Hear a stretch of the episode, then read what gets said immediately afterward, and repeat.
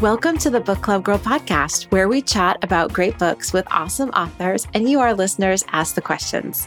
I'm Tavia Kowalchuk, and today we're talking about a book that's set in Brooklyn, which made me think of the seminal Brooklyn novel Motherless Brooklyn by Jonathan Lethem. So I love that book, obviously, but I also have read some books by Paul Auster, which I think are set in Brooklyn, but I do not like Paul Auster. I'm Eliza Rosenberry. I almost put down both of those authors for my Brooklyn novel discussion. Not surprised. They're quintessential yeah, for the area, my right? favorite Jonathan Lethem novel is not set in Brooklyn, it's set in Manhattan. So I figured I would not bring ah. it up. The novel that I wanted to bring up that is set at least partially in Brooklyn is one of my all-time favorite books, which is The Amazing Adventures of Cavalier and Clay by Michael Chabon. I know. I love The Amazing Adventures of Cavalier and Clay. Love, love, love that book. On today's show, a gripping and psychological thriller about the gentrification of a neighborhood in Brooklyn and the journey of the people who are being unwillingly and eerily forced out of the place they have always called home. Today, we are talking about the life of a woman whose neighborhood and world is being turned upside down due to oppression. Alyssa Cole is here today to chat with us about her New York Times bestselling thriller, When No One Is Watching. We are so thankful for you, our loyal listeners. Please share our show with a friend or leave us a review on Apple Podcasts. We read all of our reviews and we really appreciate you sharing the love. And a shout out to our listener, Mindy her handle is at Minsta Books. For her review of the podcast, she writes, This is the first and only podcast that I have listened to. Eliza and Tavia have each episode divided into personal discussion, discussion with the author, and then a little audio sampler. Great books, great vibes. They have become my walking buddies to help the miles go by. Aw, thank you, Mindy. We're so appreciative of you. Thanks, Mindy. And props on the walking. Keep that up. I have been a total couch potato during the pandemic. Me too. And now we present to you When No One Is Watching Abridged.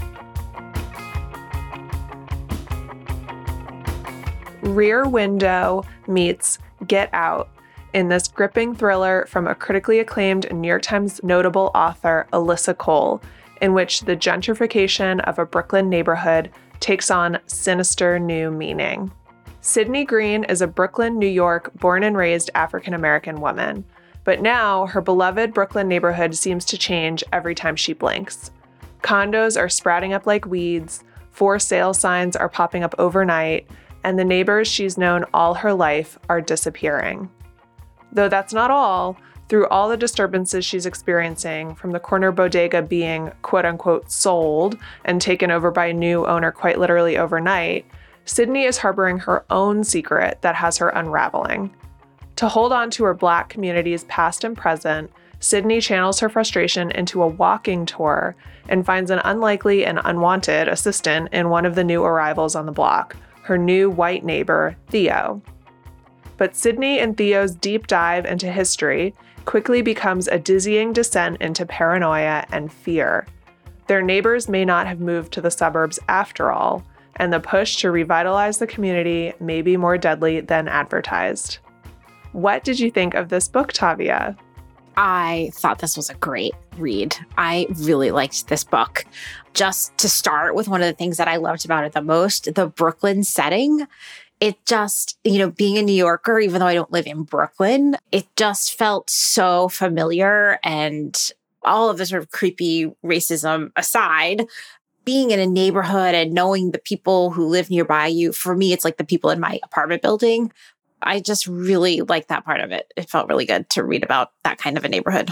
Yeah, I really recognized Brooklyn in this book. And I don't live in Brooklyn anymore, but I did for a really long time. And I think we all know the sort of signs of gentrification that Alyssa depicts in the book overnight, the bodega goes from the corner store that has a cat to like a modern coffee shop with the same sort of look that you would find in any other neighborhood. And it was just so sharp in this book. It was so perfectly rendered. She did such a great job.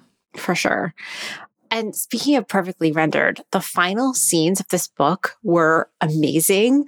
It doesn't turn on a dime, but it definitely like this sort of slow simmer of creepiness all of a sudden just like goes comes to a boil and it was like a truly like a horror novel caliber creepy and I don't want to give it away, but it was so good the end.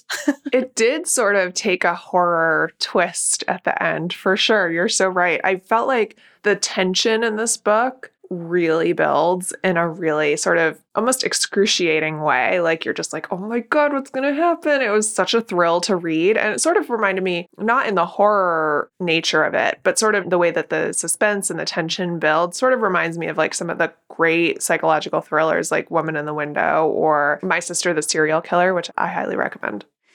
And this is also the perfect book club book because you're totally absorbed. You definitely want to read it. You're going to finish it for book club and so there's this whole like plot level that keeps you as a reader like going forward. But then there's so many issues just like dug into this book. Gentrification race the you know the sort of buried hidden forgotten history of race in america. And that scene when the bodega disappeared overnight i mean that like was a gut punch.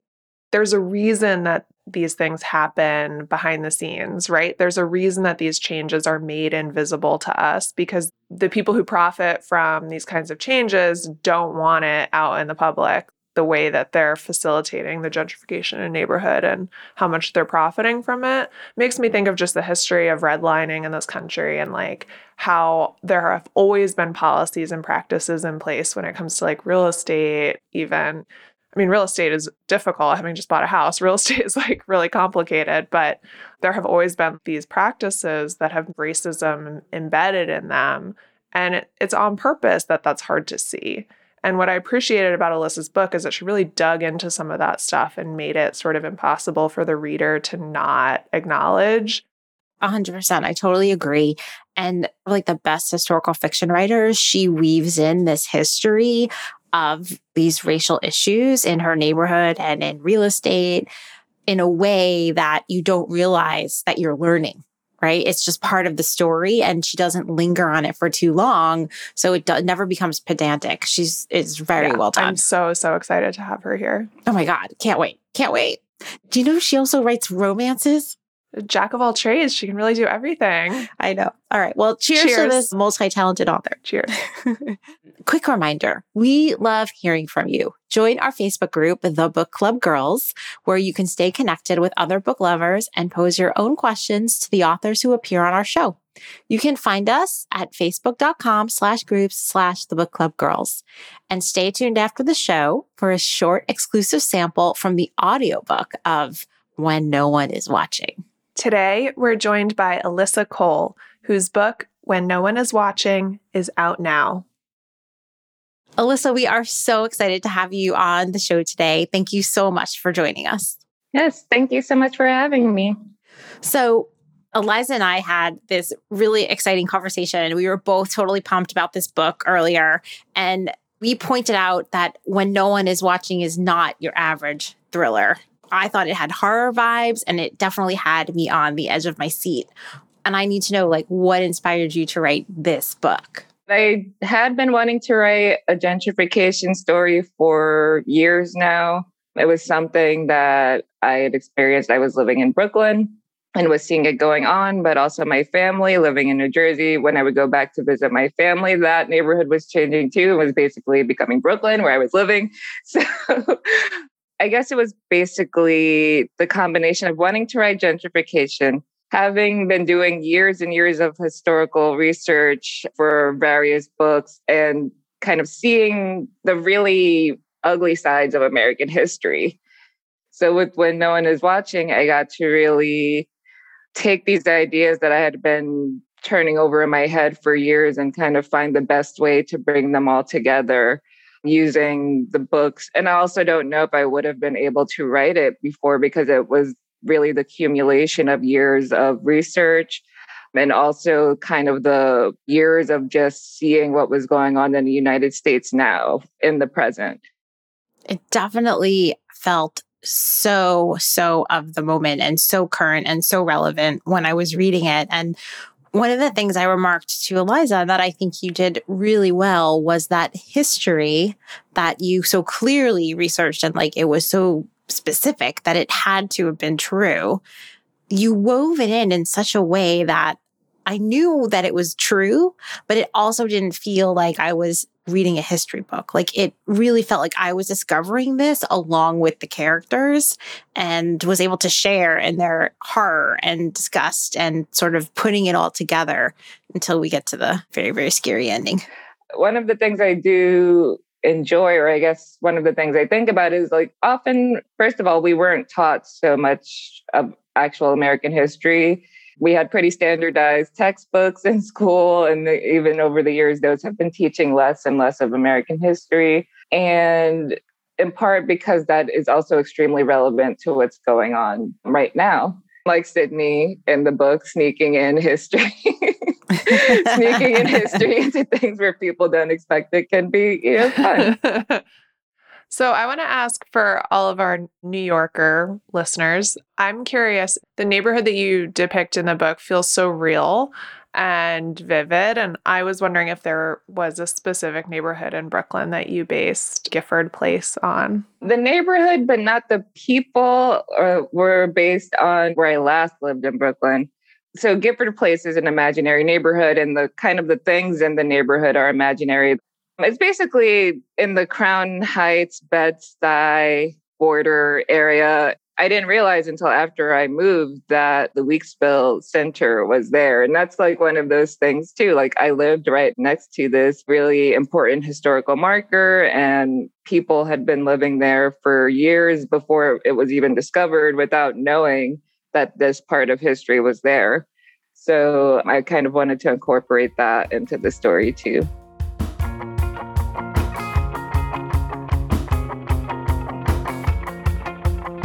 You're listening to the Book Club Girl podcast, where our guest this week is Alyssa Cole, whose book, When No One Is Watching, is out now.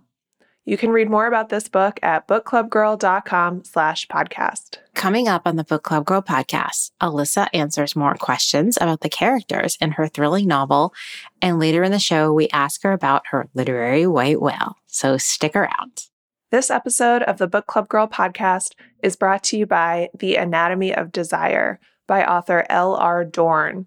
Written like a podcast docu-series script, this novel is about a fitness influencer caught in a love triangle and then accused of murder. The Anatomy of Desire is on sale now. We also wanted to turn you on to one of our podcast pals, Friends and Fiction.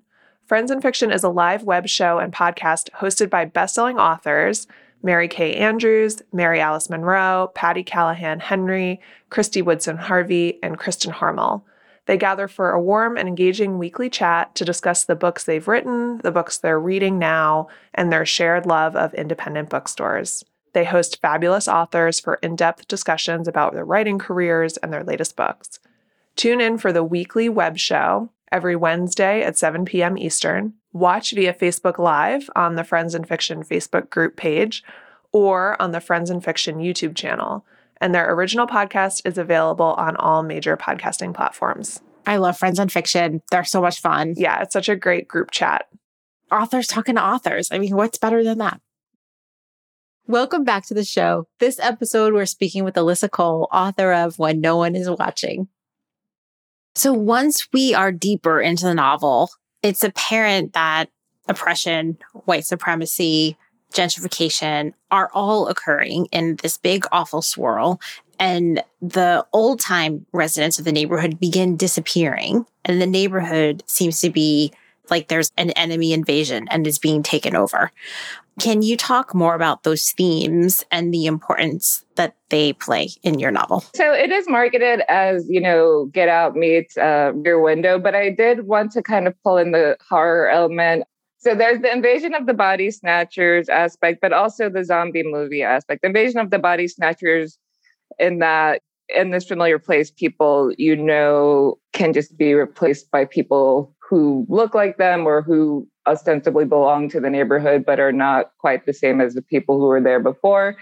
But for the zombie movie aspect, the horror and fear of everything that is familiar and comfortable to you changing suddenly and actually becoming a danger to you and you're not being sure who is dangerous, who is not dangerous, or at what instant something that was familiar could suddenly, you know, be trying to kill you. So I think for that, I really did try to lean into that sense of destabilization that is often a part of horror movies, where you start with this, yes, it doesn't necessarily have to be like ideal or idyllic, but someplace that is very familiar to the protagonist. And then either slowly or quickly, everything that is familiar gets turned upside down, and how that can be extremely disorienting it can be a mundane kind of horror where you're like, okay, the, this thing is always here and now it's not here.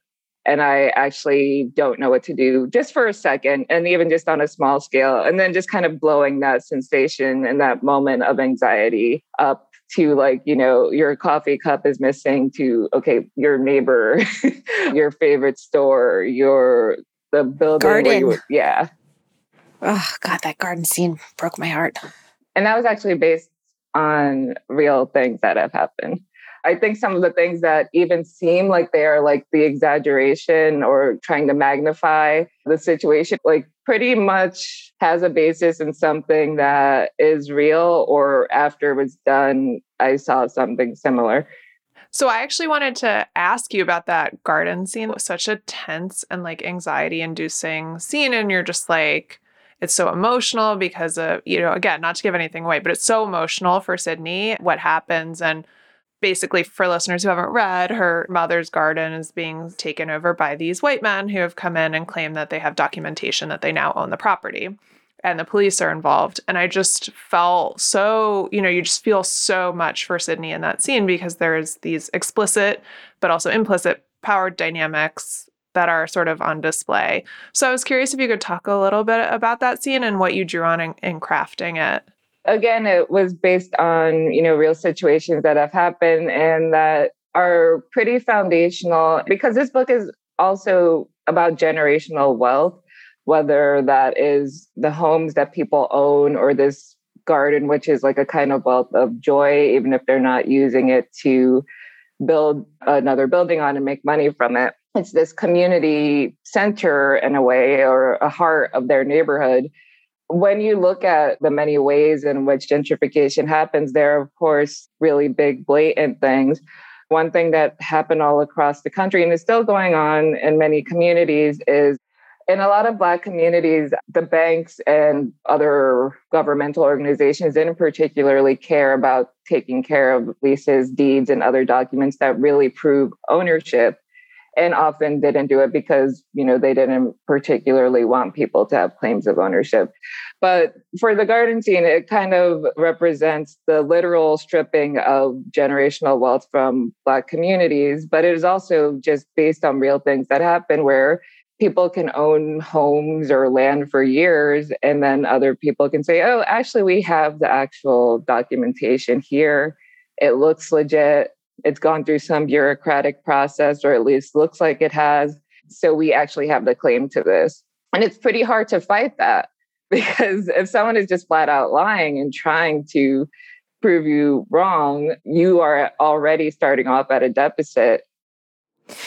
Interesting. I'm glad we're turning to this next question. Sydney's neighbor turned love interest, Theo, is a, a, white guy, and his current relationship with his Lululemon type girlfriend is ending slowly but surely.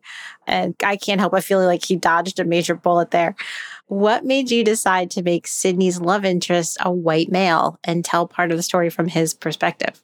Um, well, I think part of that is coming from romance and enjoying the dual perspective, showing both sides. So even if we have unreliable narrators, I mean, every narrator is unreliable particularly for this kind of story, seeing the viewpoint of someone who grew up in the neighborhood and has a really strong claim to the neighborhood. And then also seeing someone who has just moved in who feels strongly about the neighborhood but does not have any tie to it, but also is kind of learning and seeing what impact his presence has on the neighborhood. So I also spent a lot of time wondering, in addition to like, why is Theo still with that white girl? But also, I spent a lot of time wondering what happened to Sydney's mom specifically. And without giving anything away, What made you keep her mom's life a mystery from the readers for so long? Well, I chose to do it in part because the book basically takes place over the course of a week. And over the course of the story, Sydney's mental health, which we learn at the beginning is already something she's had issues with. She's clearly going through something over the course of the book and trying to figure out whether what's going on is real. Is it not real? But also, the other layer of that is the fact that the world, in many ways, gaslights people with mental illnesses, gaslights Black women, gaslights Black communities. So, kind of, it was like this compounded thing when I was writing her, I wanted her to be someone who has never really depended on herself before. She was depending on her mom's strength, her best friend's strength. She got married and was depending on her husband. Not that she was weak or anything like that, but she was always comparing herself to her mom. I wanted us to get to know her mom through Sydney's point of view because her mom's presence in her life is one of the things that in her state in the book, she kind of feels like she's not living up to her mother's strength. So I wanted to mostly focus on the relationship from Sydney's point of view and how it shaped her both because she was able to depend on it and then what happens when she's not able to depend on it. Okay, so Alyssa, we could definitely talk to you forever about this book. I'd love to hear about what you're working on next. Would you be able to give us a sneak peek of what's coming next for you? Well, the book that's coming out next is the second book in my Runaway Royals series, which is a spinoff of the Reluctant Royals series. It's basically the even more reluctant Royals. and the first book is How to Catch a Queen. This book coming out is How to Find a Princess. How to Catch a Queen was a little bit heavier. How to Find a Princess is a bit more of a romp it's a queer Anastasia inspired royal romance with a woman named Makeda who is a super healthy people pleaser, but she has one thing that she will not cave on, and that is her grandmother has told her and her mom that they're actually the result of a fling with a prince in exile, basically. Makeda's mom really started to pin her entire identity on this and kind of took all of the fun out of it. So Makeda wants nothing to do with princesses until the kingdom decides that they're going to start searching for the possible long lost heir. I love the reluctant princess trope. I just love it. We have one more question for you, Alyssa. In each episode, we ask an author, What is your literary white whale? So, a book that you've either always meant to read or one that you started and never finished. So, what um, is your white whale? My white whale is The Parable of the Sower by Octavia Butler, which I have literally been trying to read basically since it came out. Like, my parents got it. But every time I started to read it, like it literally, because I'm actually a chicken. Like when it when it comes to reading, when I was a kid, I used to be more into horror, but that was actually probably the scariest thing I'd ever read. And this particular book just always causes this anxiety when I start to read it. So I will finish it one day. I have it in like literally every format. one day I will. Right now is probably not when it's going to happen. Alyssa, thank you so much for coming on the show. We loved having you. We loved chatting with you. Thank you. Thanks so much for having me. I love chatting with you guys too.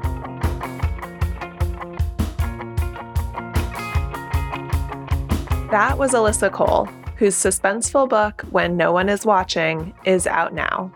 To find out more about Alyssa's books and how to buy them, head to bookclubgirl.com slash podcasts, where you can also find links to everything mentioned in this episode.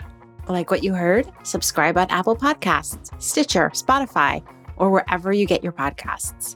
And while you're there, give us a rating and leave a review. We read all our reviews on the show. Another way to help spread the word about the Book Club Girl podcast, tell a friend. It really helps others to find us. You are going to hear from us again in two weeks when we have a really exciting conversation. We're speaking with the one and only Neil Gaiman about his latest novel, The Ocean at the End of the Lane. You definitely don't want to miss this. Tavi and I were so excited to talk with Neil Gaiman. He's such a legend. So definitely tune in. It was a total geek fest. Please stay in touch with us between episodes. We're both on Instagram. Find us at Tavia Reads and at Eliza is Reading, and of course at Book Club Girl. You can also join into our next conversation. We're going to be speaking with Alison Gaylin, author of Never Look Back. You can email us, thegirls at bookclubgirl.com, or post in the comments on our Facebook group, or leave us a voicemail. Our number is 212 207 7336. Before we go, a big thank you to our producer, Caroline Quash, who produced today's episode, and our audio editor and engineer, Samantha Doyle, both of Hanger Studios, and to Alyssa Cole for taking time to come on our show. Until next time, I'm Eliza. And I'm Tavia. Happy reading.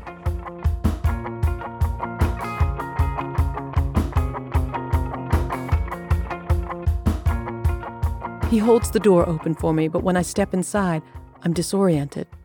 Everything is clean and bright instead of the comfortingly run down state the store had been in before. It looks like someone from some quick makeover reality show pulled an all nighter. The walls are white, the light fixtures are nicer, the shelves have been replaced, and apparently so is the stock. There's a fresh fruit and veggie section where the freezer full of ice cream had been. The shelves are clean enough to pass a white glove test, and there's nary a Goya product in sight. The word organic is everywhere, and the hot food prep area is gone. Instead, there's a fridge with pre made sandwiches, wraps, sushi, and quinoa salad. It even smells different the greasy odor of the grill replaced by a new scent that's more like the lack of one. Abdul, this is wild, I say. Did you get a loan or something? But when my gaze searches around for the new placement of the cash register, Abdul isn't there waiting to call me Habibi and slip me a parliament. The guy behind the counter is slightly paler, with sandy brown hair and sharp brown eyes. Abdul had some issues with his papers, he says, then flashes me a smile. I'm Tony, the new owner. Nice to meet you. I'm looking forward to becoming a valued part of the Gifford Place community. What? You mean he's gone? But not forgotten, clearly, Tony says with a wink. I turn on my heels and head to the wine fridge, my head feeling fuzzy. Abdul is gone. Grillman is gone. Just like that. I automatically reach for the wine I've been buying for months, but my hand closes around a tiny bottle of kombucha health drink. I stare at it, my sluggish brain trying to catch up with this latest change, but I feel a gaze drilling into my back. When I glance to my left, Tony is leaning all the way over the counter watching me. Need help with anything? he asks. If you're looking for the 40s, we don't sell malt liquor anymore. I slam the fridge door a bit too hard and walk up to pay. You like kombucha? Theo asks. Tastes like vinegar. I ignore him and place the bottle on the counter. My skin is crawling. There's no lotto machine, no people standing around fantasizing about what they'll do with their mega millions when they win. No bins of cheap candy. No character. No Abdul. The panic starts to thrum in my chest again. That isn't covered by WIC, Tony says nicely as he scans my drink. I'm starting to understand that this is the same way Josie says nice things on our hood posts. It's a thin veneer that, if scratched away, would reveal some shit I'm definitely not in a state to handle right now.